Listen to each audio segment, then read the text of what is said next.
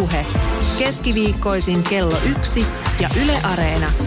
Tuija Pehkonen. Yle Puhe. Oikein lepposaa keskiviikkoa. Täällä sitä ollaan viettelemässä ja mulla on täällä vieraana koko kansan terapeutti Maaret Kallio. Tervetuloa. Kiitos, tosi kiva tulla. Hirveän pitkä lista tuli sulle, kun mä kirjoitin vaikka mitä kaikkea sä oot. Kognitiivis-analyyttisestä psykoterapeutista seksuaaliterapeuttiin ja mindfulness-ohjaaja ja työnohjaaja ja kaikkea siltä väliltä. Ja sitten mä päädyin siihen, että kyllä sä oot kuitenkin koko kansan terapeutti. Okei, selvä. Sehän meni niin, että Ensitreffit Alttarilla -ohjelma, sitä kun alettiin näyttää Avalla vuoden 2015 alussa, niin siitä kohuttiin silloin ihan kamalan paljon. Mutta siitä tuli samalla myös tosi suosittu ohjelma ja sä olit mukana terapeutin roolissa. Niin palataan vähän noihin hetkiin. Miten tuo ohjelma muutti sun elämää? No tavallaan jonkun siivun aika paljonkin ja toisaalta ihan hirvittävän vähän. Mistä mä oon tosi tyytyväinen, että en mä hakenutkaan mitään elämänmuutosta tai en mä olisi toivonutkaan mitään käännekohtaa, että mun elämässä asiat on hyvin samoin edelleen. Mulla on sama mies ja samat lapset ja sama koti ja periaatteessa myös sama työ. Et mullahan oli Helsingin Sanomissa Lujasti lempeä blogi, joka on ollut todella luettu. Niin se mulla oli, joku enska tuli, siis ensitreffit tuli. Enska. Niin, enskaksi mä sitä sanon. Niin Lujasti lempeä blogi oli jo silloin ja kirjojakin olin tehnyt ja luennoinut ja tein kirjoittamis- ja kouluttamis- vastaanottotyötä ihan niin kuin sen jälkeenkin. No sä tiedät itsekin telkkaria tehneenä, että telkkari on kuitenkin vaan palanen ja se kestää aika vähän aikaa, kun sitä tehdään. Mutta toki kyllä mä sen muistan, että sehän tehtiin edellisenä keväänä ja kesänä, eli sitten siinä oli pitkä aika, että itselle oli tapahtunut tosi paljon ja mietti sitä, että se tulee ulos ja sitten kuuli, kun ihmiset puhui ennen kuin oli julkia, ketkä on mukana, että tällainenkin aivan sairasta. Mä olin kerran keskustelemassa tietokirjankin kustannussopparista, kun siinä tuli puheeksi sitten, että ootko kuullut, että tämmöinen on tulossa, että kyllä on todella, todella mautonta ja mä olin vaan, että okei, allekirjoitetaanko tämä äkkiä ennen kuin ne tietää, että mä oon mukana. Eli olihan se iso riskinotto, mutta sehän kääntyi hyväksi. Se oli kyllä hurja formaatti. Mäkin muistan, mä olin siihen aikaan töissä vielä toisella radiokanavalla ja mä soittelin Kanalan Karille, eli ohjelmassa mukana olleelle papille. Ja olin aivan pöyristynyt, miten tämmöistä nyt, ja onpas rienaavaa ja aivan kauhistuttavaa. Yhtäkkiähän siitä on tullut yksi suosituimmista ohjelmista. Kyllä, joo. Sittemmin. Niin, ja sitten siinä pääsi niinku... Mä muistan, kun siitä otettiin yhteyttä jo, monessakin kohtaa ja sitten mä olin kyllä hyvin kielteinen aluksi, eten missään nimessä. Ja sitten sain nähtäväksi nämä tanskalaiset alkuperäiset jaksot ja sitten mulla oli Tanskassa seksologian kollegoita, joihin mä olin yhteydessä, koska se oli tullut jo Tanskassa ulos, että miten se on vastaanotettu. Ja se minkä mä siinä niin kuin näin, mikä meni kyllä ihan niin kuin mä ajattelinkin, koska eihän se välttämättä olisi mennyt niin, niin se, että se on mahdollisuus puhua kansalle tavallaan. Ja mä oon ollut Väestöliitossa 10 vuotta töissä ja se tietynlainen niin kuin Väestöliiton arvo siinä, että tuodaan ammattilaisten ja tieteestä, tutkitusta tiedosta tulevaa tietoa koko kansan käyttöön, niin se elää minussa hyvin vahvana edelleen, vaikka on nyt yrittäjä ollut 3 vuotta, niin se sama ajatus, että ei meidän asiantuntijoiden pidä jäädä niin kuin keskenään puhumaan, kun ei se auta ketään. Vaan että miten puhutaan niin, että se auttaa ja hyödyttää tavallista ihmistä. Sitä mä ajattelin, että se oli tuossa ensitreffeissä, että siellä on ne parit, se on tietenkin tärkeä asia, mutta ei se ollut mulle tärkein asia, vaan se, että oikeasti että pääsee vähän niin kuin valistamaan kansaa tai viemään tietoa eteenpäin. Ja sitten piti punnita sitä, että sitten sen hinta on tietenkin tämä yksityisyys ja niin kuin monet riskit ja median kurjat puolet ja sitten niiden kanssa on yritetty tulla toimeen kaikkien näiden puolien kanssa. Minkälaisia odotuksia tai toiveita sulla oli tuossa vaiheessa, kun lähit mukaan TV-ohjelmaan? Oliko sulla ajatuksia siitä, että mitä se saisi aikaa, että yhtäkkiä sun kirjojen myynti räjähtää tai osasit sä aavistaa, mitä kaikkea se toisi tullessaan? En odottanut kirjojen myynnin räjähtämistä, koska mä olin kirjoittanut siinä vaiheessa muistaakseni jo varmaan 6 tietokirjaa vai 7. Ja sitten se on musta tietyllä tavalla myös vähän ärsyttävä ajatus, että vain se, että on tunnettu, niin myys, niin ei se vaan kyllä myy. Etenkään tietokirjoja on kyllä vaikea myydä, enkä mä kirjoita niitä vaan myynnin vuoksi, vaan sen takia, että pitää olla jotain sanottavaa, eikä sen takia, että minä olen jossakin. Se ei ole se juttu, vaan että pitää olla oikeasti jotain, mitä viedä eteenpäin. Mutta tietenkin mä ajattelin, tai kyllä mä olin joihinkin yhteydessäkin, jotka oli olleet niin kuin mun alan ammattilaisia televisiossa. Niitähän on tosi vähän ollut etenkin silloin, vaikka siitä ei ole kuin muutama vuosi. Että nythän terapeutit on vähän uudet sisustussuunnittelijat ja ne on monella tapaa ja hyvä juttu, että niin te olette trendikkäitä nytten. Joo, varmaankin. Ja toivottavasti pysytään kuitenkin semmoisena pysyvänä trendinä, vaikka nyt niin kuin ihmeellisenä asiana. Niin en mä oikeastaan odottanut mitään suurta, mutta että kyllä mä sitä jännitin, että mitä sille mun niin kuin yksityisyydelle käy. Ja kyllä mä sen muistan, että kun se eka jakso oli tullut, oli aivan hullu määrä katsojia. En mä enää muista, mutta siis satoja tuhansia niin kuin vähintään. Ja sitten mä menin seuraavana aamuna bussiin, niin kyllähän siinä niin kuin huomasi ekaa kertaa, kun meni bussiin ja töihin ja vastaanotolle. Ja sitten huomasi, että vähän niin kuin sykkeet nousi, kun meni bussiin, että okei, että joku kattookin vähän pidempään. Tai tulee semmoista, että siinä jotain niin kuin murtuu tavallaan, mutta sit siihenkin tottuu. Miltä se tuntui? Koska toihan on aika hurja tilanne. Sä tietysti voisin kuvitella, että osaat omia tuntemuksia ja fiiliksiä aika hyvin analysoida, mutta sehän on niin kuin aikamoinen tilanne yhtäkkiä. Tavallinen ihminen repästään siihen tilaan, että muut katsoo ja tuijottaa ja saa olla susta mitä tahansa mieltä. Niin, just toi viimeinen. Ja sanoa sen kyllä. Tai kirjoittaa sen. Koska itsepähän leikkiin lähdit. Joo, No mua varmasti suojasi toki ammatti ja sit mua suojasi se, että mä en ollut mikään nuorikko ja mä oon kuitenkin työroolissa ja sen mä oon halunnut aika tiukasti pitääkin. Että kyllähän voi puhua omasta ihmisyydestään ja elämästään, ei sitä tarvitse niinku hulluna rajata, mutta että kyllä mä oon myös halunnut pitää sen mun yksityisen aika yksityisenä, että niin kuin mä oon tietyllä tavalla ollut työtakki päällä julkisuudessa ja onhan se ollut mun suoja moneltakin asialta, mutta niin, ehkä se oli enemmän, tai ehkä ne on edelleen enemmän, no nyt mä oon jo enemmän niin kuin sen kanssa sinut, mutta sellaiset hetket, että jos itse on vaikka kurja olla tai mulla jotenkin vähän hauras mieli tai surullinen olo ja silloinhan on tosi vaikeaa, että ei voi vaan piiloutua sinne bussiin tai metroriveihin ihan niin kuin kuka muu tahansa. Et silloin niin kuin se tulee tuntumaan, mutta sitten taas jos mä oon työtehtävässä ja luennoimassa ja ihmiset tunnistaa, niin sehän on vaan kiva, mutta pääosinhan ihmiset tulee tosi hyvällä, että kyllähän ihmiset tavallisesti katsoo hyvällä ja tulee sanoa kivaa, jos ne tulee sanoa. Ja sit mä oon kuitenkin perheenäiti, eli en mä rieku tuolla lauantai-iltana yöelämässä, vaikka voisin riekkua muuten, mutta siis, että perhe velvoittaa ja sitoo ja mä haluan olla siellä on tärkeämpää olla. Niin kyllähän sekin suojaa paljolta, että mä en ole tuolla missään yöelämässä, koska alkoholi laskee sitä aika monia raja-aitoja myös kielteisessä mielessä.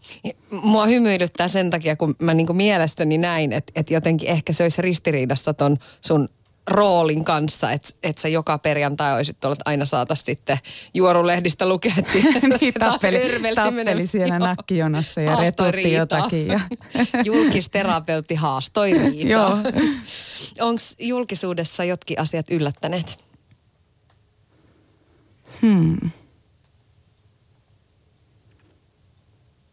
No tää vetää mut hiljaiseksi.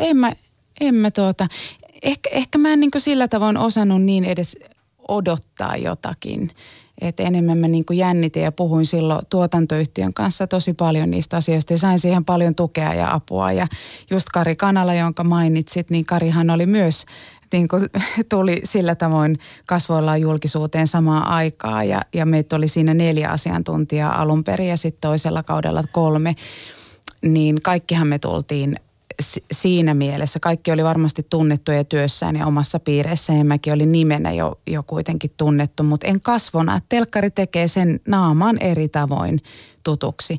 Ja kyllä vaikka Kari oli mulle tosi iso tuki silloin, että se on kuitenkin suhtautuu siihen lungimmin kuin minä ja muistan aikanaan, kun mentiin silloin kun tämä oli tullut tämä eka kausi just siellä keväällä ja talvella ulos, me mentiin kesällä, nähtiin Karin kanssa Turussa ja meillä oli puolisot mukana ja mentiin sitten syömään kimpassa. Ja sitten jossain vaiheessa, kun lähdettiin sieltä pois, niin siinä oli niinku baari siinä ruokapaikan edessä ja sitten porukka tuli, että hei, että tuossa on Maaret Kallio ja Kari Kanala, että te olette sieltä ja sieltä.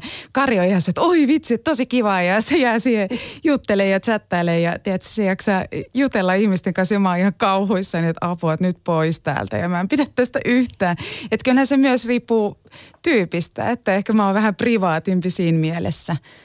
Että en mä niinku, mut Kari on pappi. Ja Kari on aika rento kaveri. On aivan vallottava kerta kaikkiaan, mutta että niin kuin kyllähän Karin työssä myös pitää osata jutella enemmän. Että ei mun tarvitse osata jutella kuin yhden ihmisen kanssa tai korkeintaan pariskunnan kanssa kerrallaan.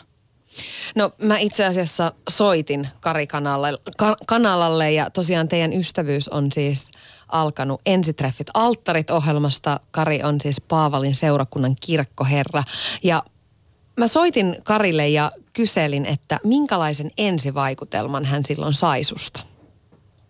Aika kattavan, koska hän osoittautui juuri sellaiseksi, mikä kuva mulla tuli.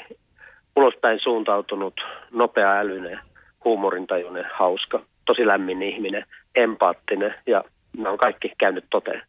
Teillä molemmillahan on sillä tapaa vähän samantyyppinen tarina, että nousitte sitten tuosta ohjelmasta molemmat koko kansan tietoon ja vähän niin kuin tällä tapaa koko kansan Suomen papiksi ja koko Suomen terapeutiksi ja tosi suosituiksi. Joo, näinhän sinä saattoi käydä. Joo, tosi suosituiksi hahmoiksi. Niin miten sä analysoisit, mihin esimerkiksi se Maaretin suosio, niin mihin se oikein perustuu? Yksi tärkeä asia siinä on, että Maaret on asiantuntija, mutta sen lisäksi hän on lämmin tyyppi. Ja tämä kombo toimii tavattoman hyvin. Maaret on hyvä kuuntelemaan, hyvä kysymään. Ja tämä kiinnostuneisuus ihmisistä ja ihmisten hyvinvoinnista tulee ruudun toiselle puolelle. Olette varmaan ehtinyt, Kari, myöskin käymään aika monta keskustelua siihen liittyen, että mitä ikään kuin teille tuon ohjelman myötä ja sen jälkeen tapahtui, niin minkälaisia seikkoja ne on, mistä asioita ja tuntemuksia ja ehkä kauhujakin olette keskenään ne jakanut? No ennen kaikkea on voitu jakaa sitä kulmaa, että miten tämä julkisuudessa tulee esiin ja millä tavalla se näyttäytyy. Niin siinä on voitu tukea toisiamme vahvasti.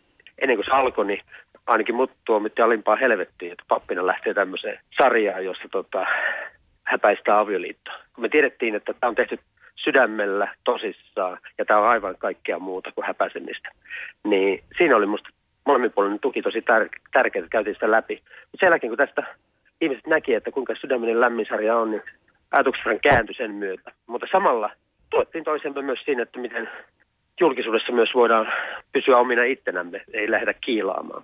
Ja siinä Maaretin tuki on ollut tavattoman tärkeä. Teillä on molemmilla työt, joissa hoidatte sekä mieltä että sielua, niin minkälaisia asioita sä oot Maaretilta oikein oppinut? Dialogia. Mä itsekin rakennan sille tosi paljon kuuntelemiselle, ajatuksille, mutta jotenkin semmoinen Maaretin tapa puhua ihmisten kanssa, lähestyä heidän persoonaansa, ne on ollut jotain semmoista, mitä on oppinut. Papin työssä kohtaa ihmisiä murrosvaiheessa, sellaisessa tilanteessa, jossa on kastekeskustelut tai ollaan menossa naimisiin tai ollaan menetetty läheinen, niin sellaisiin tilanteisiin jotenkin mä uskon, että Maaretissa tulisi loistava pappi. Yksi kysymys vielä, Kari.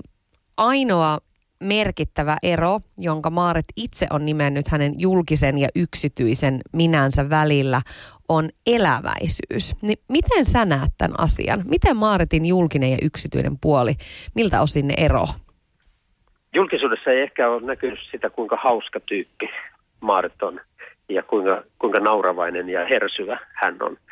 Silloin kun hän on asiantuntijan roolissa, hän tietenkin keskittyy ja lähtee niin kuin fokusoi faktoihin ja tämän tyyppisiin kulmiin, niin siinä ei välttämättä ole näkynyt sitä hersyvyyttä, mikä hänessä on. Ja Maaret on yksi huumorintajuisimmista ja hauskimmista tyypistä, mitä mä tiedän. Tosi nopea sanoissaan ja älyväläyksiltään ja tavattoman hienoa seuraa. Silloin kun tavataan Maaretin kanssa, niin meillä on meillä on aina tavattoman hauskaa. Yle Puhe. Siinä siis Kari Kanala puhuu Maaret Kalliosusta tosi kauniisti. No niin, puhun mä täällä. Nieleskelen, että saan koottua itse. Koko itsesi ihan rauhassa. Ne oli kauniita sanoja ja Kari sanoi, että susta tulisi hyvä pappi. Mitä ajattelet siitä? Tulisiko susta? No ehkä niiltä osin, miten musta tulisi hyvä pappi, niin niiltä osin mä teen jo töitä. Että kyllähän varmaan terapeutissa ja papissa on myös yhteneviä kohtia, että totta kai niiltä osin. Miten sä itse ajattelet, miten se kotona häärivä ja ystävien kanssa aikaa viettävä Maaret eroaa siitä rauhallisesta ja tyynestä ja jotenkin semmoista niin kuin hyväksymistä puhkuvasta terapeutista, joka me nähdään TV-välityksellä? Niin. Sitä ehkä Kari tuossa vähän avasi. Joo, no se on ihan totta, että et varmaan mä oon niin kuin mä jotenkin hirveästi vierastan, mä huomaan, että mä nytkin tässä vähän niin kuin ärsynnyn siitä mielikuvan luomisesta, että se olisi vaan jotain tämmöistä enkelimäistä hyväksyntää, koska kyllä mä otan aika napakastikin kantaa ja kyllä vaikka telkkariohjelmissa, niin kyllä se on näkynyt vaikka mun omassakin ohjelmassa, keskusteluohjelmassa, niin monenlaiset puolet. Mutta toisaalta niin en mä ole mikään stand-up-koomikko, enkä sen takia julkisuudessa, että sellainen puoli näkyy tietenkin enemmän vaikka kotioloissa tai kavereiden kesken totta kai, kun mä en ole töissä, niin kuin telkkarissa töissä. Et mä usein sanon, että syönhän mä aamupalaakin tai käyn vessassakin, vaikka sekään ei näy telkkarissa. Että se on ihan hullua, että luodaan joku tietynlainen mielikuva.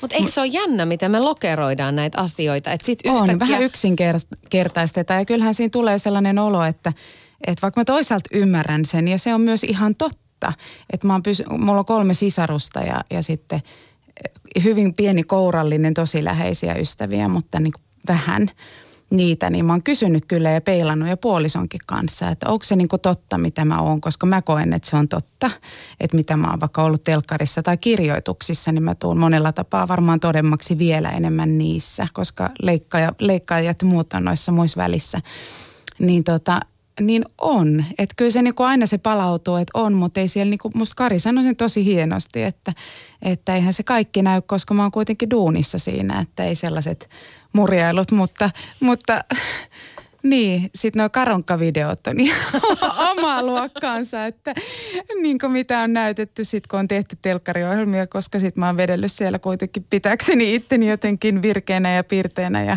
niin edespäin, niin siellä sitten välillä ties mitä juttuja, mutta onneksi ne jäävät karonkkavideoiksi.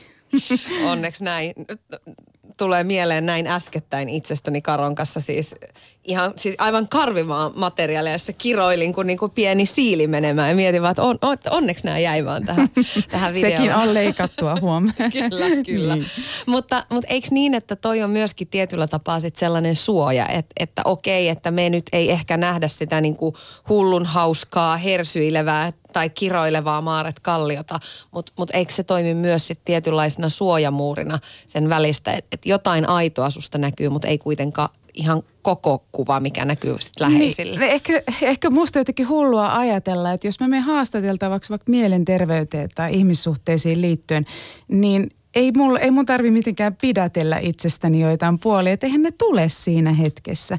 Jos mä pidän terapiaa, niin kyllähän vaikka huumori ja ilo ja niin kuin elämän kaikki värit näkyy siinä, mutta eihän ne tule näissä, että ei ne ole mitään semmoisia, että mä pidän täällä nyt jotenkin suuria koomikon taipumuksia kaapissa ja sitten ne pursuavat vapaa-ajalla sieltä ulos. Että ei se ole mitään sellaista, mutta että sitten kun ollaan sen asian äärellä tai vaikka jossain ensitreffeissä tai keskusteluohjelmassa, että mä oon toisen ihmisen asian äärellä, niin eihän mun pidä siinä tähtenä loistaa. Eikä se ole mun areenani, vaan mun pitää tehdä areenaa toiselle. Että sehän se juju on. Miten paljon sä mietit tämmöisiä asioita, puhutaan aina henkilöbrändäyksestä, se tulee mulla vähän korvistakin, mutta miten paljon sä ikään kuin mietit sitä? No en yhtään. En kyllä ihan vilpittömästi yhtään. Mä oon saanut monta kertaa kuulla, että mulla on hieno brändi ja ehkä mä oon jotenkin oivaltanut, että jahas, nyt kun mä katson taaksepäin, että tällaista siihen liittyy. Mutta onko mä tietoisesti rakentanut, niin voin kyllä ihan niin kuin kiven ja kannon kautta vannoa, että en oo. Mä oon tehnyt sitä, mikä musta on ollut oikeasti tärkeää. Mä oon opiskellut pitkään. Mä oon tehnyt 4 tutkintoa ennen kuin mä oon tullut mihinkään telkkariin tai aloittanut mitään blogia ja tehnyt niin kuin pitkään duunia. Että se sama on musta edelleen, että ei mulla ole alkanut mitään kakkoselämää näiden kautta, vaan se on vaan niin kuin tullut vähän erilaisia kierroksia ja uudenlaisia prokkiksia mukaan. Onko sulla ikinä painetta siitä, kun ihmiset kuitenkin tunnistaa sut ja kun sä oot niinku omaan alasi edustaja, sä oot kuitenkin terapeuttina meille ensisijaisesti tuttu, niin kun sä itse käyttäydyt tuolla, käyt leikkipuistossa tai kaupassa tai meet bussissa tai ihan mitä tahansa, että sun pitää tietyllä tapaa käyttäytyä. Tuleeko siitä semmoista niinku julkisterapeutin taakkaa? Voitko sä siellä kiroilla menemään tai... No ei mä nyt en mä kyllä kiroilu ennen kuin mua tunnettiin telkkaristakaan, niin kiroilu menemään missään kaupan kassalla. En mä sinänsä ole muut. Mä ymmärrän kyllä ton idean, että totta kai se käy mielessä, jos mennään niin kuin hihapalat täysin lasten kanssa, niin käy mielessä se, että näkee, että joku katsoo nyt vähän tiiviimmin, että mitenkäs hän nyt itse tuon asian ratkaisee. Niin tietenkin se käy mielessä, mutta kyllähän niitä katseita on kaikilla äideillä, että joku lapsi käyttäytyy huonosti ja sitten toiset katsoo vähän, että no mites hän pärjää. Mutta kauheata, tommostako se sitten on? No sitten on tosi paljon muutakin ja kyllähän ne myös on oman mielen sisällä, että muut katsoo. Että kyllä tosi usein mäkin saatan vaikka sanoa jollekin, että mä tiedän, toi on aika kova paikka. Että ennemminkin vähän myötätuntoista kuin sitä, että katsotaan, että saatko lapsesi kuriin. Ja mulla on kyllä tosi kivat lapset, että ei ole sinänsä mitään suuria vaikeuksia, mutta en mä juuri käyttäytyisi eri lailla niin kuin missään bussissa tai kassajonossa muutenkaan. Ei musta ole ok siihen rähjätä, oot se julkisuudesta tunnettu tai et. Niin siellähän pitää purra hammasta ja mä ajattelen, että jos kassa sählää, niin pitää ennemminkin auttaa toista rauhoittumaan, kun jotenkin rupeaa itse siihen riehuu. Mutta kyllä se sillä tavoin muuhun vaikuttaa, että mä en pääse sen ammattini kanssa enää piiloon. Eli hirveän äkkiä tulee jossain vaikka juhlissa tai tilanteissa semmoinen aika niin kuin ikäväkin tilanne mun osalta, että no mitäs ammattilainen tähän sanoo. Niin vähän semmoinen, niin kuin, että ei ole tilaa enää ihan samalla tavalla mielipiteelle, koska toki mulla yksityishenkilönä on vähän... Voi olla paikoin voimakkaammat mielipiteet tai mä tykkään heitelläkin ja vähän niin kuin vaihdella ja etsiä niitä. Ja sitten on eri tilanne, kun etsitään niin kuin syitä ja seurauksia, niin kuin ikään kuin terapiahuonetilanne, niin eihän siellä ole mun mielipiteelle pidäkään olla paikkaa. Mutta ei pääse enää piiloon, että kaikki tietää heti, että jaahas, toi on se psykoterapeutti, että ei pääse ihan ehkä... niin kuin rivistä osallistumaan keskusteluihin parisuhteista tai vanhemmuudesta, koska sitten siinä tulee äkkiä se, että no joo, no mutta teillä varmaan sitä ja varmaan sulla tätä tai niin kuin, että siihen tulee vähän semmoinen erilainen sävy. Ja sittenhän se on aina vahva argumentti kertoa, että terapeutti kertoi. Kyllä. Näin niin, sanoi. Ei voi, just noin, että ei voi niin kuin Maarettina sanoa, mutta toisaalta sitten siellä on toisia puolia, että on paljon hetkiä, joissa joutuu niin kuin laittamaan suun kiinni ja se ei liity julkisuuteen, vaan mun duuniin, että käydään jotain keskustelua, josta mä tiedän, että vaikka lapsiin liittyen, että meidän lapset on tällaisia ja ne on aina käyttäytynyt näin ja mulla on vaikka hankala lapsi, joku sanoo ja sitten itse näkee, miten toinen toimii lapsensa kanssa tai että se on paljon moniulotteisempi asia tai se saattaa kertoa, pystyy lukemaan siitä tilanteesta ja kuulemaan siitä tilanteesta, että se kertoo paljon enemmän kun miten ihminen haluaa itse kuvitella. Tai että mä oon aina ollut tämän luonteinen ja sitten huomaa, että ei se olekaan mikään luonneasia, niin niissä vaan täytyy sitten pitää asiat omana tietonaan, koska ei ihmiset nyt ole ehkä kauhean halukkaita kuulemaan, että mä teen analyysiä silloin, kun sitä ei ole pyydetty. Yle Puhe. Keskiviikkoisin kello 1 ja Yle Areena. Tuija Pehkonen. Täällä on mulla vieraana Maaret Kallio, ja sähän lähit sitten lukion jälkeen 1990-luvun loppupuolella opiskelemaan sosiaalityötä ammattikorkeakouluun ja sitten kesken opiskeluiden tajusit, että se sosiaalityö ei ikään kuin riitä. Niin mikä sua ajoi terapeutiksi? Minkä takia sä ajauduit tähän ammattiin? Mä en ole kyllä ajautunut mihinkään ammattiin. Mä oon hyvin päämäärätietoisesti mennyt ja tavoitellut ja tehnyt töitä asioiden eteen. En siis, eihän elämässä kaikessa tämä toimi, mutta opiskeluiden suhteen toimii kyllä. No kesken sen niiden sosionomiopintojen, niin mä ajattelen nyt jälkikäteen, että olisi pitänyt hakea jonnekin muualle. Että mä oon hakenut väärään paikkaan, mä oon alisuoriutunut musta hakemisessani, että mä oon ajatellut, että mä korkeintaan pääsen ammattikorkeeseen. Olisi pitänyt haastaa vähän kovemmin niitä unelmia ja rohkeammin niin kuin uskoa itseensä enemmän siinä kohdassa. Mutta se on mennyt niin, eikä se ole mikään huono juttu nyt. Mutta sitten muistan, että mä ajattelin, että tämä ei ole riittävän jotenkin haastavaa tai tämä ei niin kuin mene sinne, mitä mä haluan ymmärtää ja käsittää. Että ihmisen mieli kuitenkin ja ihmisten omituiset ihmissuhteet ja etenkin omituinen käyttäytyminen on kiinnostanut mua ihan lapsesta asti. Ja mä oon ollut sillä tavalla tarkkalukuinen sen suhteen varmaan aina. Ja sitten toki ammatti ja koulutus auttaa lukemaan ehkä vähän viisaammin.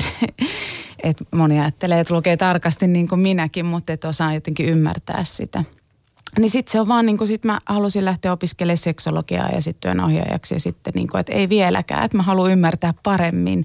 Ja kyllä sitten psykoterapia on tuonut ja suuntauksena tämä kognitiivis-analyyttinen, niin on todella tuonut semmoisen teorian ja ymmärryksen ja työkalut käsitellä ymmärtää ihmisen mieltä.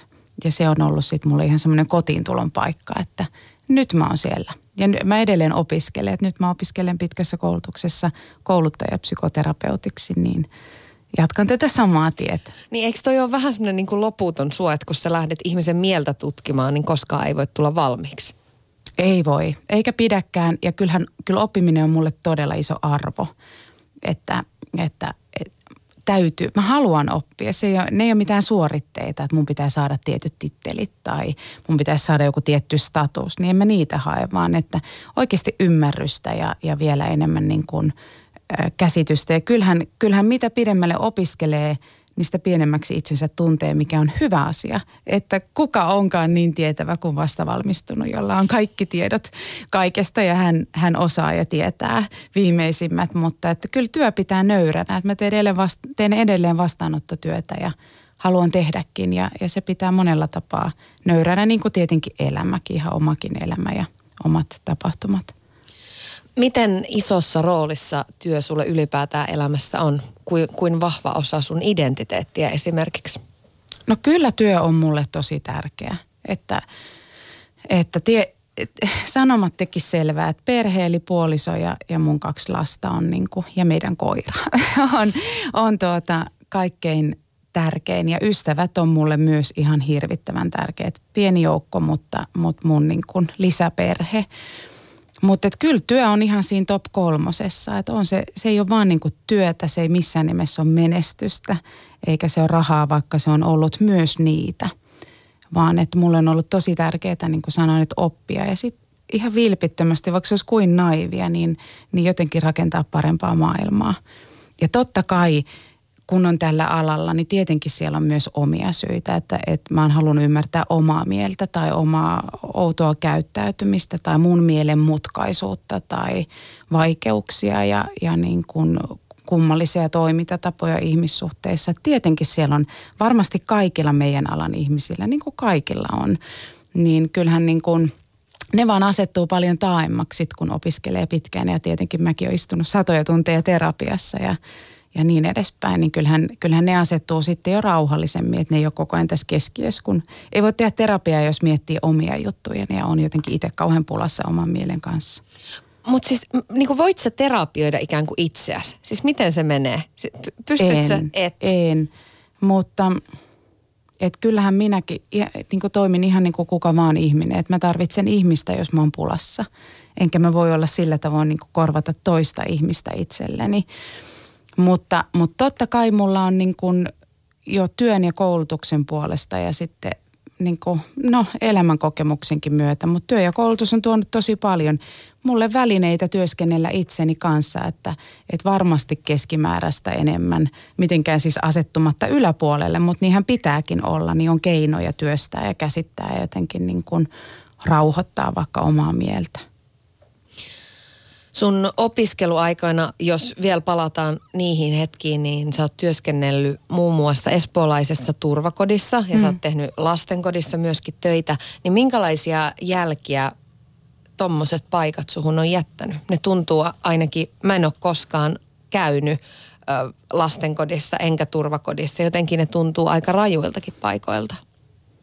Joo, kyllä. Ja mä 90-luvun lopussa oli vaihdos Italiassa ja silloin mä olin semmoisessa AIDSin terminaalivaiheessa olevassa saattohoitokodissa töissä ja mä oon ollut kuitenkin jotain 20V, 21V tai jotain ihan kakara. Mm. Niin, mutta se on vetänyt mua puoleensa, ei niinkään mässäilyllä, että olisi niin kuin, että mä menen katsoa pimeätä elämää, vaan että mikä siihen johtaa, että kuitenkin ihminen ihan tutkitusti syntyy hyvän tahtoisena ja auttamishaluisena, että mitä tapahtuu ja mikä kenenkin tarina on, että käy niin kuin käy. Ja miten sieltä toisaalta on aina se toivo, sehän on tosi voimakas. Mutta on ne jättänyt jäljen ja mä ajattelen, että edelleen terapiatyö. Siinähän on jatkuvasti vielä enemmän kuin olisi oman yksityiselämän ja läheisten elämän kautta, niin sen äärellä, että ihmisen elämänlanka on tosi ohut. Meille voi tapahtua milloin vain mitä vaan. Ihmiset elää tosi kovissa tilanteissa, menettää läheisiään, lapsiaan ja toisaalta selviytyy tosi monista asioista Väestöliitossa. Mä työskentelin 10 vuotta seksuaalisen väkivallan ja hyväksikäytön parissa, niin se pitää tietyllä tavalla niin kuin hereillä siihen, että se mitä näkyy tuolla jossain Instassa tai aurinkoisessa Helsingin keskustassa, niin ei me tiedetä mitä siellä pinnalla alla on itse kullakin. Että se pitää jotenkin sen kosketuksissa niin kuin ihmisyyteen. Mikä se oli sulle se tapa noina vuosina, esimerkiksi Väestöliiton aikoina, niin irtaantua sitten niistä asioista. Koska tästähän aina puhutaan, Joo. että terapeutti ei voi jäädä, että sä et voi jäädä suremaan ja surkuttelemaan niitä asioita, vaikka sun täytyykin niitä tietyllä tapaa myötä elää. No just noin. Kyllä mä koen, että vuodet on tehnyt tehtävänsä ja tietenkin koulutus auttaa siinä tosi paljon. Eli on niitä työkaluja, ettei jää ruminoimaan eli pyörittämään niitä. Mutta sitten toisaalta, jos aloittaa vaikka uusi ihminen mulla terapiaan ja siinä on joku tosi kova tarina, niin totta kai se koskettaa. Enkä mä ole niin ehdotan, että kun ovi menee kiinni, niin sitten ne ajatukset eivät enää palaa, että eläähän se minussa.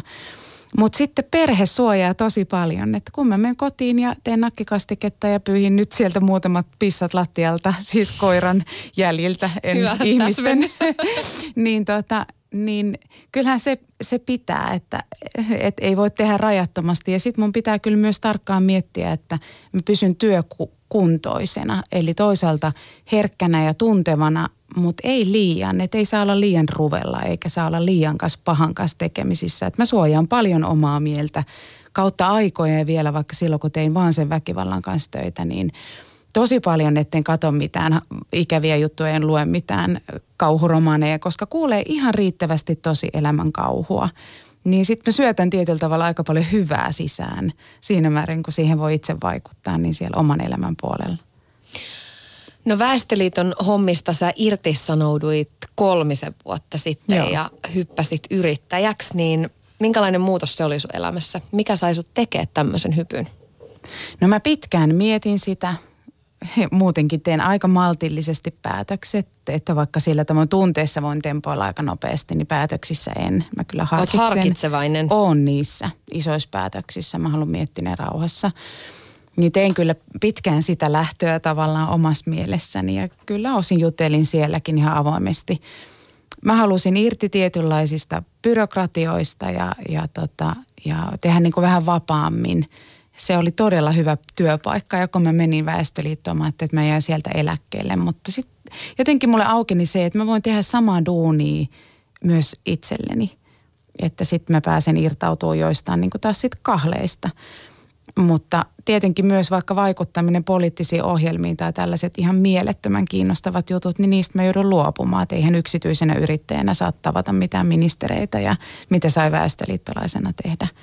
Mutta se on ollut myös iso arvovalinta, että mä voin olla vaikka niinä kouluaamuna, kun lapset menee vähän myöhemmin kouluun, niin voin olla kotona ja toisaalta ei tule vapautta vailla vastuuta. Tietenkin mä oon joskus myös viikonloppuna töissä tai illalla, mutta mä pystyn vaikuttaa siihen enemmän. Sehän on vaativampaakin itse asiassa, kun mikään ylityökello ei lyö yli, mutta se sopii mulle. Että mä oon hyvin tunnollinen tekijä, mutta en mikään niinku hullun raataja enkä semmoinen kuoliaksi suorittaja, niin se sopii mulle hyvin. Niin, me muutamalla sanalla ehdittiin ennen kuin pyöräytettiin radio-ohjelma käyntiin, niin tästä puhua, että se on aikamoista taiturointia yrittäjänä, kun monesti se menee niin, että niitä töitä olisi joko tosi paljon, tai sitten tulee se pelko, että no loppuuko nämä ja eikö näitä sitten olekaan yhtään, niin miten sä onnistut tasapainottelemaan ikään kuin tämmöisten jännitteiden välillä? Mä oon itsekin yrittäjä, mä oon ollut saman 3 vuotta yrittäjänä kuin sä, ja musta ainakin tuntuu, että tää on ihan kauheata opettelua, että miten sitä pystyy sanoa ei ja uskaltaa luottaa ikään kuin siihen, että ei ne nyt tähän lopun ne hommat ja saa sen arjen niin kuin tasapainoa. No mulla on se mun perustyö, joka on siis psykoterapian ja pariterapian tekeminen ja työn ohjaaminen, eli muiden psykoterapeuttien ohjaaminen, niin mä teen sitä edelleen. Mä olisin voinut luopua siitä työstä nyt, että tulee niin paljon luentopyyntöjä ja esiintymispyyntöjä, mutta en mä halunnut. Mut on siihen koulutettu, mä osaan tehdä sen mun mielestä niin kuin aika hyvin ja mä pidän siitä ja se on minua, niin sehän on sellainen perusturva, että se jatkuu. Jos muut työt loppuu, niin ei se terapiatyö tästä maailmasta ja maasta missään nimessä tule loppumaan.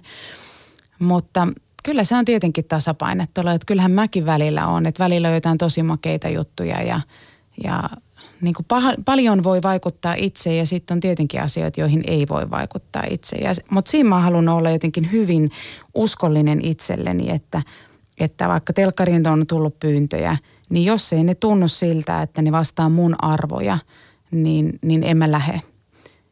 Et mä en lähde telkkariin tai mä en lähde tekemään kirjaa, vaan niin kuin kirjan tai telkkarin takia, että siinä ei ole järkeä. Mutta jos siinä on joku muu juju tai vähän tätä niin kuin mahdollisuutta vaikuttaa maailmaan, niin totta kai mä teen mielelläni jatkossakin telkkaria tai kirjoja tai mitä vaan, että sillä tavoin pidän niin kuin mielen auki. Mutta se täytyy oikeasti olla...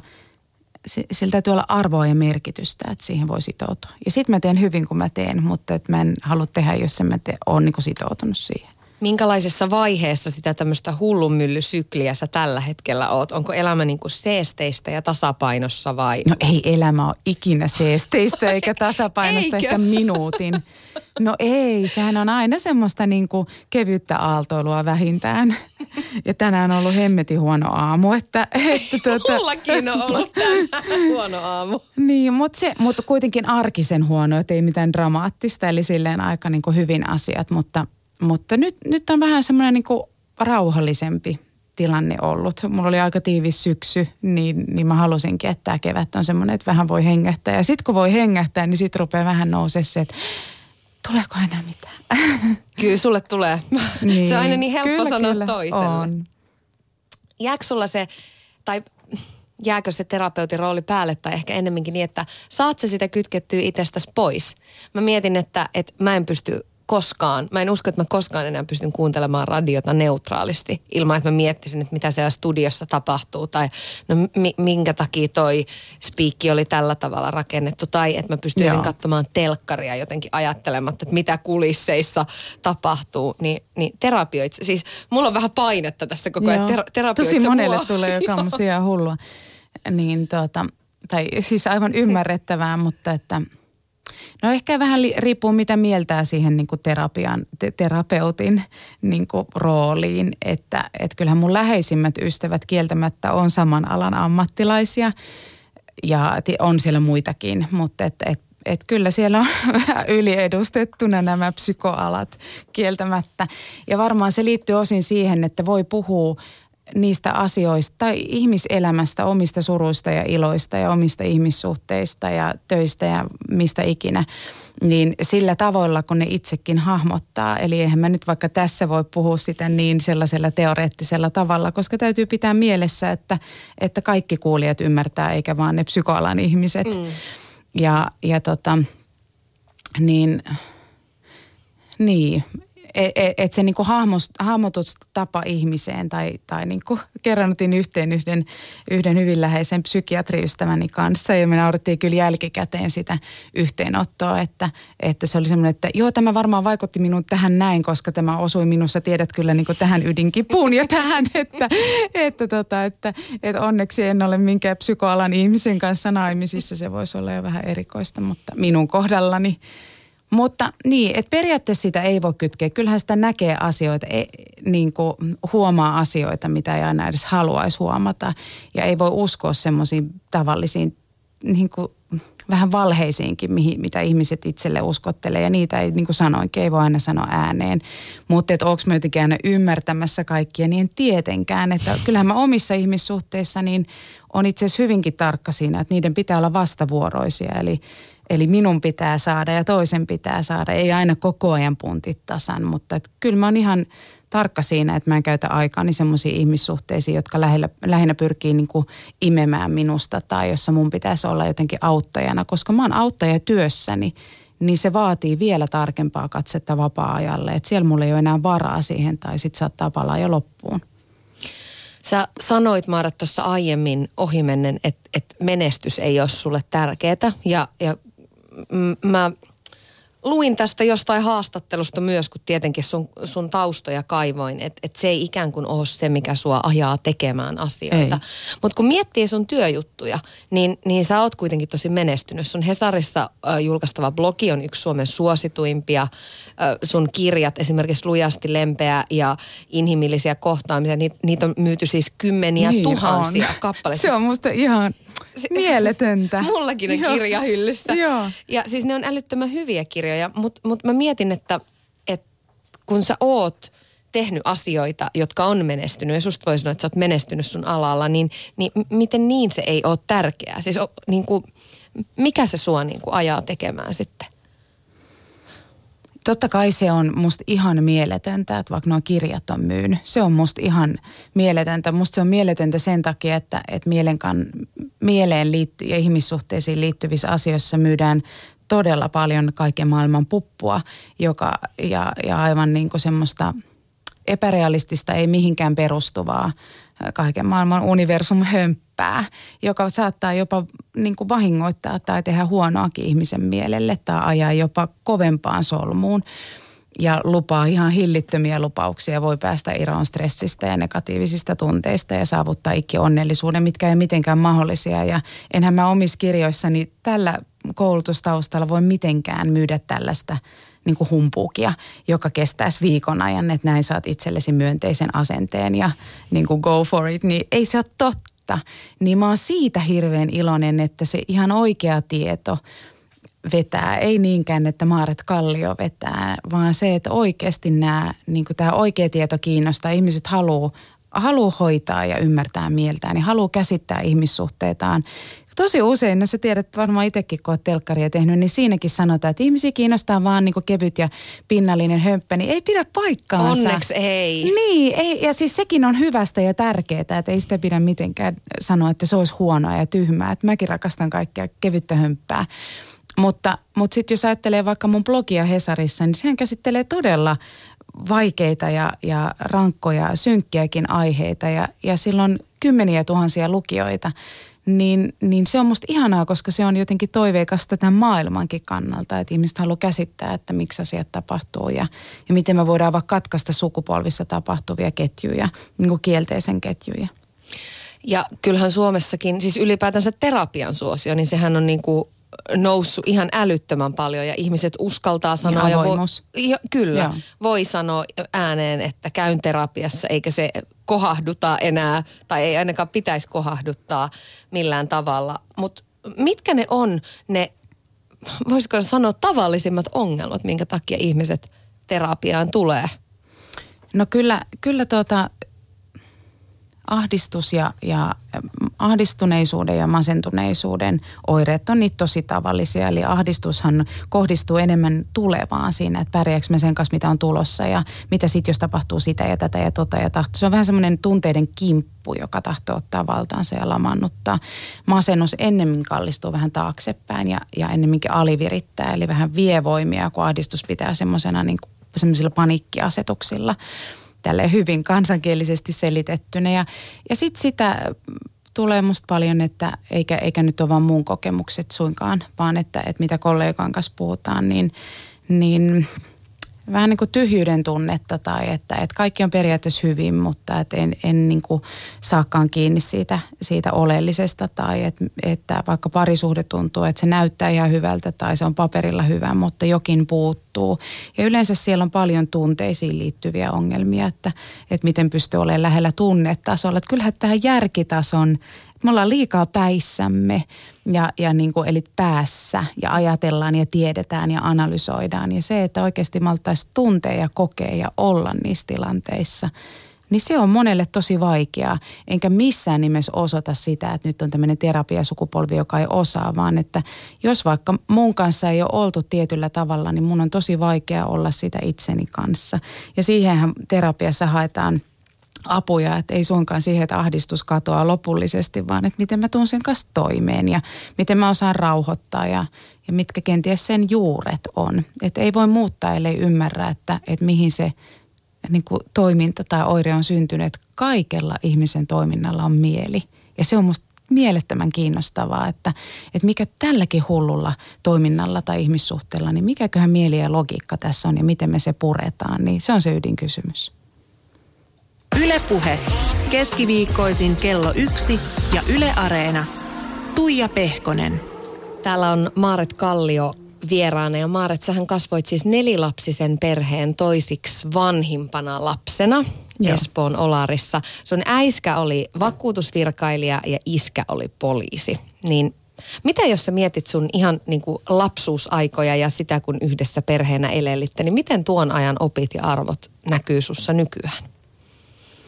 Ja tämä on nyt pieni kysymys, ei tarvitse vastata kaikilla tasoilla, mutta mitkä sieltä on semmoiset isoimmat arvot jääneet?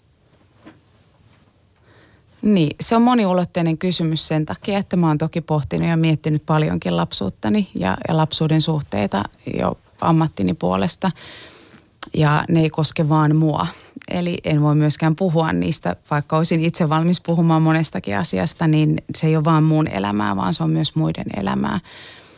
Mutta kyllä mä ajattelen, että niitä hyviä asioita on esimerkiksi semmoinen vanhempien tasa-arvoisuus, että ei ole mitään, niin kuin, että nainen ei pystyisi johonkin tai mulla on siskoja, mulla on 2 veljeä ja varmaan maskuliinisemmat arvot selkeästi painottunut meidän perheessä kuin tämmöiset herkemmät arvot, mutta sitten toisaalta se semmoinen sisukkuus ja pystyvyys ja kykeneväisyys, se vaan on vähän niin kuin siksi lujasti lempeä, että jos on pelkkää lujuutta, niin se alkaa olla vähän kolkkoa ja kovaa ja ehkä tunnotontakin. Toisaalta jos on vaan lempeyttä, niin se on usein vähän löysää ja ponnetonta ja niin kuin liiankin vähän alisuoriutuvaa, niin tarvitaan niin kuin molempia voimia.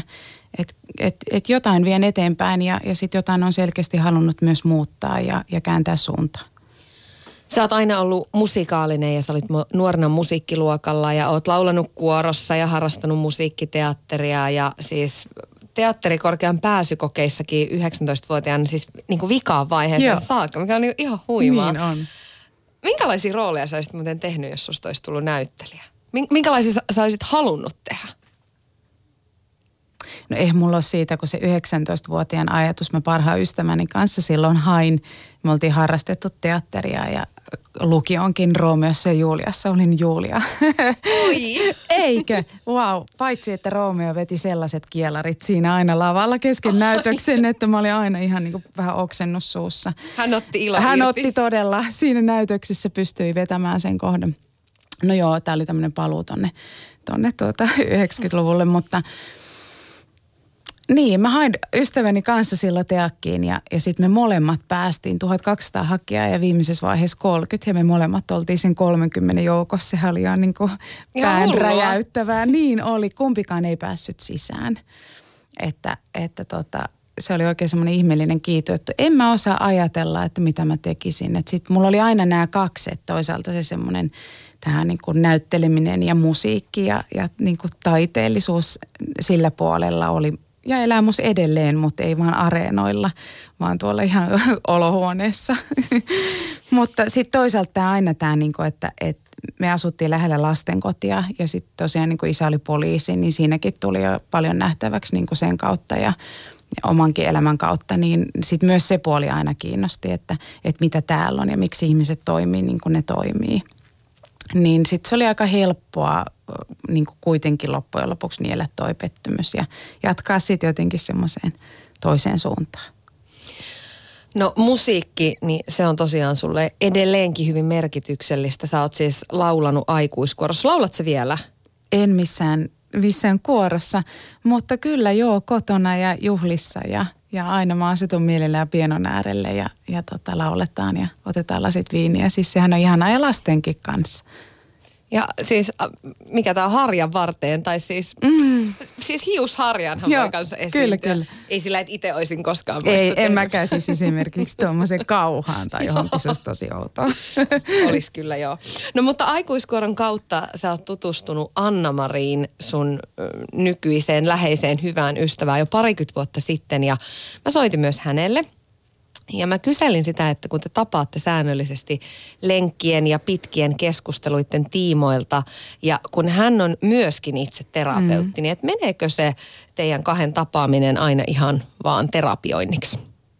No ei pelkästään, mutta kyllä sekin on läsnä meidän ystävyydessä ja meidän yhdessäolossa. Kyllä siellä tapahtuu hirveän paljon kaikkea muutakin. Mä oon kyllä joskus vitsailu, että se on tosi niin kuin kustannustehokasta, kun me siis hoidetaan se lenkki, 16 kilometrin kävely, sitten me hoidetaan työnohjaus, me hoidetaan parisuhde, me hoidetaan lasten kasvatus, me hoidetaan terapointi, sitten me ehkä keskustellaan kuitenkin myös kauniista vaatteista ja jostain tämmöisistä niin kuin ihan arkipäivän hemmotteluasioista. Että se on niin kuin hirveän monipuolista se meidän yhdessä tekeminen. Vitsi, pääsispä kärpäseksi kattoon tai taivaalle liihottelemaan teidän lenkkien ajaksi. Jotenkin mä jäin niin kuin miettimään tätä. Mä oon kuullut, että Maaret harrastaa juoksua. Niin kuinka kovaa te siellä niin kuin oikein painelette menemään? Kun mä näen nyt niin kuin mielikuvissa, tiedätkö, tämmöisen seesteisen Maaret Kallion käpsyttelemässä auringon nousussa ja linnut laulaa siellä taustalla. No me ei itse asiassa juosta, että meidän pitkä sunnuntai-lenkki on reipasta kävelyä, että kyllä se niin kuin menee siihen seesteisyyteenkin, ja maisemathan meillä on ihan huikeet, kun me siellä meidän kotikonnuilla Espoon rantaraitilla merenrannassa kävellään, että kyllä tästä saisi niin kuin aika hyvänkin seesteisyyskuvan. Ei mitään hikiposkella, räkäposkella lenkkiä, vaikka Maaret tekee myös sitä. No.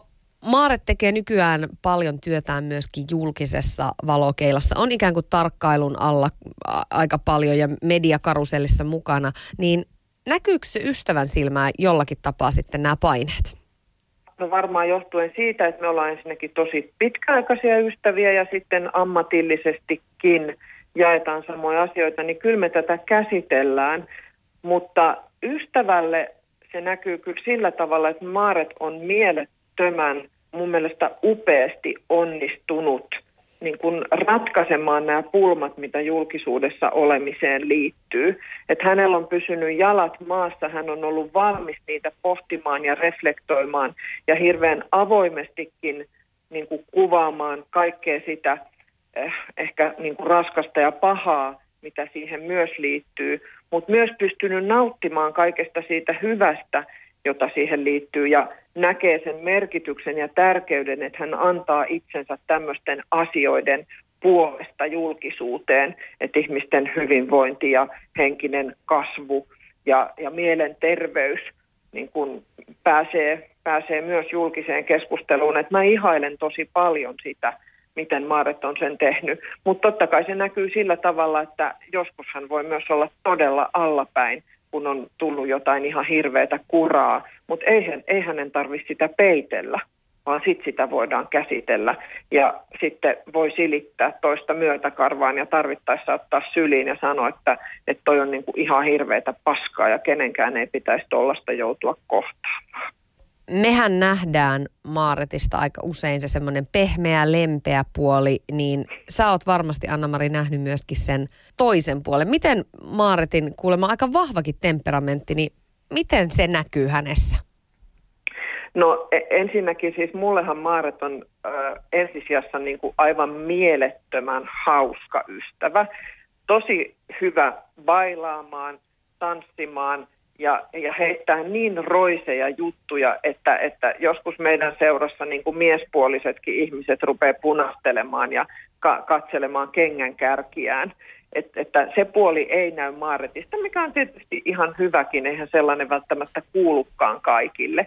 Maaret on myös niin kuin tosi rohkea kokeilemaan kaikenlaista ja innostumaan asioista ja valmis niin kuin heittäytymään, hulluttelemaan ja hänen bileissään laitetaan, puetaan viikset ja ei tarvitse niin kuin näyttää hyvältä eikä tarvitse näyttää rikkeettömältä.